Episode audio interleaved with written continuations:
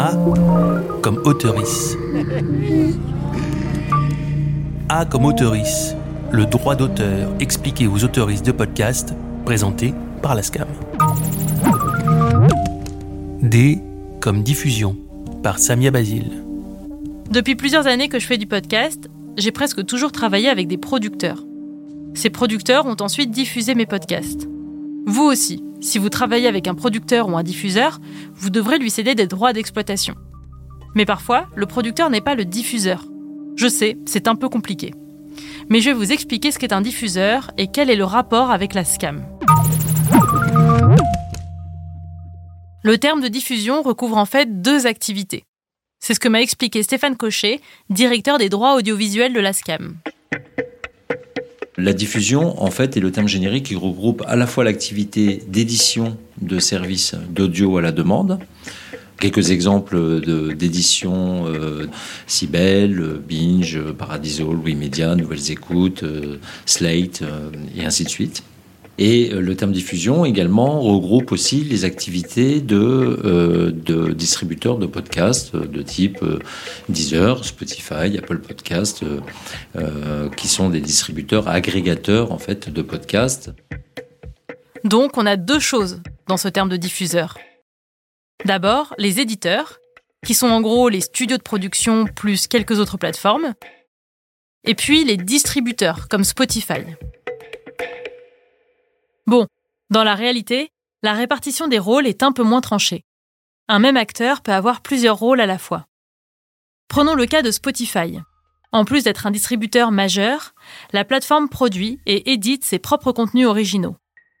Mais au moins, la différence entre un éditeur et un distributeur est plus claire. La SCAM joue un rôle très important auprès de ses diffuseurs. Elle signe des accords avec eux pour qu'ils versent aux auteurs des droits d'auteur, en échange de l'exploitation de leur œuvre. Le droit d'auteur, en fait, euh, est là pour rémunérer non pas l'auteur au moment où il euh, crée son podcast, au moment où il fabrique son podcast, mais le droit d'auteur est là pour euh, apporter une juste rémunération à, à tous les auteurs et à toutes les autrices de podcasts au titre de la communication qui est faite de l'ensemble de leurs œuvres. C'est à ce titre-là que la SCAM se rapproche de l'ensemble de ses exploitants pour définir les conditions de rémunération des droits d'auteur versés par ces exploitants.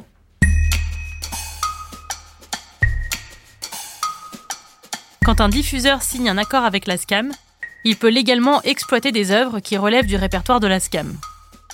Alors, bah, déjà, ils ont la garantie que euh, tout ce qu'ils exploitent sur leur service euh, ou sur leur plateforme euh, est garanti contre tout recours. C'est-à-dire que la SCAM est là pour leur garantir que signer un contrat d'auteur avec la SCAM veut dire qu'ils peuvent bénéficier d'une d'une exploitation ou d'une jouissance paisible, effectivement, de toutes les œuvres qu'ils mettent à disposition auprès de leur public. Mais les diffuseurs ont aussi un autre intérêt à signer un accord avec la SCAM. Un intérêt plus éthique.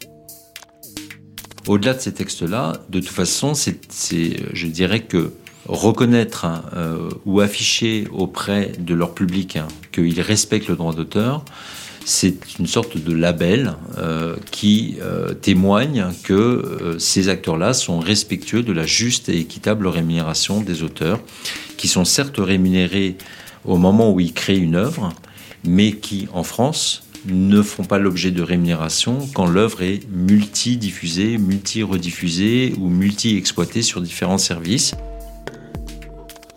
Dans les accords, la SCAM et les diffuseurs définissent ensemble le montant de droits d'auteur qui devra être versé tous les ans. Ah, les montants sont très variables. Euh, il y a plusieurs critères. D'abord, tout dépend du poids du répertoire de la SCAM au sein de l'offre éditée par le partenaire.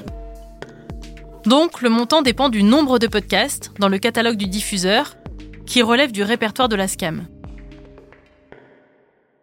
La SCAM définit avec chaque diffuseur un taux de son chiffre d'affaires qui sera utilisé pour payer les droits d'auteur.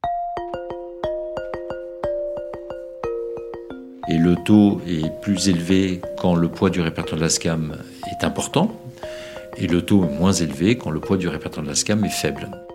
Stéphane a pris l'exemple de Louis Média. les œuvres de podcast déclarées à la SCAM sont très présentes sur l'offre globale euh, produite et diffusée et éditée par Louis Média. Louis Média doit donc verser un certain pourcentage de son chiffre d'affaires à la SCAM pour que la SCAM puisse ensuite le reverser aux autoristes qui ont travaillé pour Louis Média.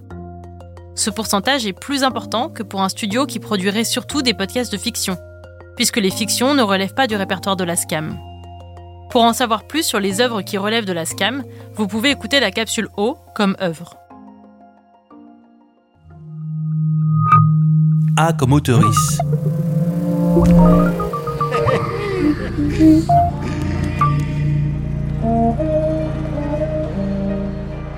Depuis quelques années, les producteurs de podcasts se sont rassemblés dans un syndicat. C'est le PIA, l'Association des producteurs indépendants. En 2022, le PIA a publié une charte de bonnes pratiques pour les relations entre les producteurs et les autorices. Comme la plupart de ces producteurs sont aussi diffuseurs, le syndicat a mis en avant l'importance des accords signés avec les sociétés d'auteurs comme la SCAM. Mais il y a encore du travail à faire pour que tous les exploitants de podcasts payent aux auteurs ce qu'ils leur doivent. C'est un enjeu important, surtout dans un secteur qui rapporte peu d'argent aux auteurs et aux autrices. C'est peut-être, en tout cas on l'espère, l'avenir du podcast. Vous avez écouté A comme auteurice, un podcast de la SCAM, écrit par Samia Basile et réalisé par Emmanuel Beau. À la production Isabelle Durier, une série produite par Wave Audio. À retrouver sur toutes les plateformes.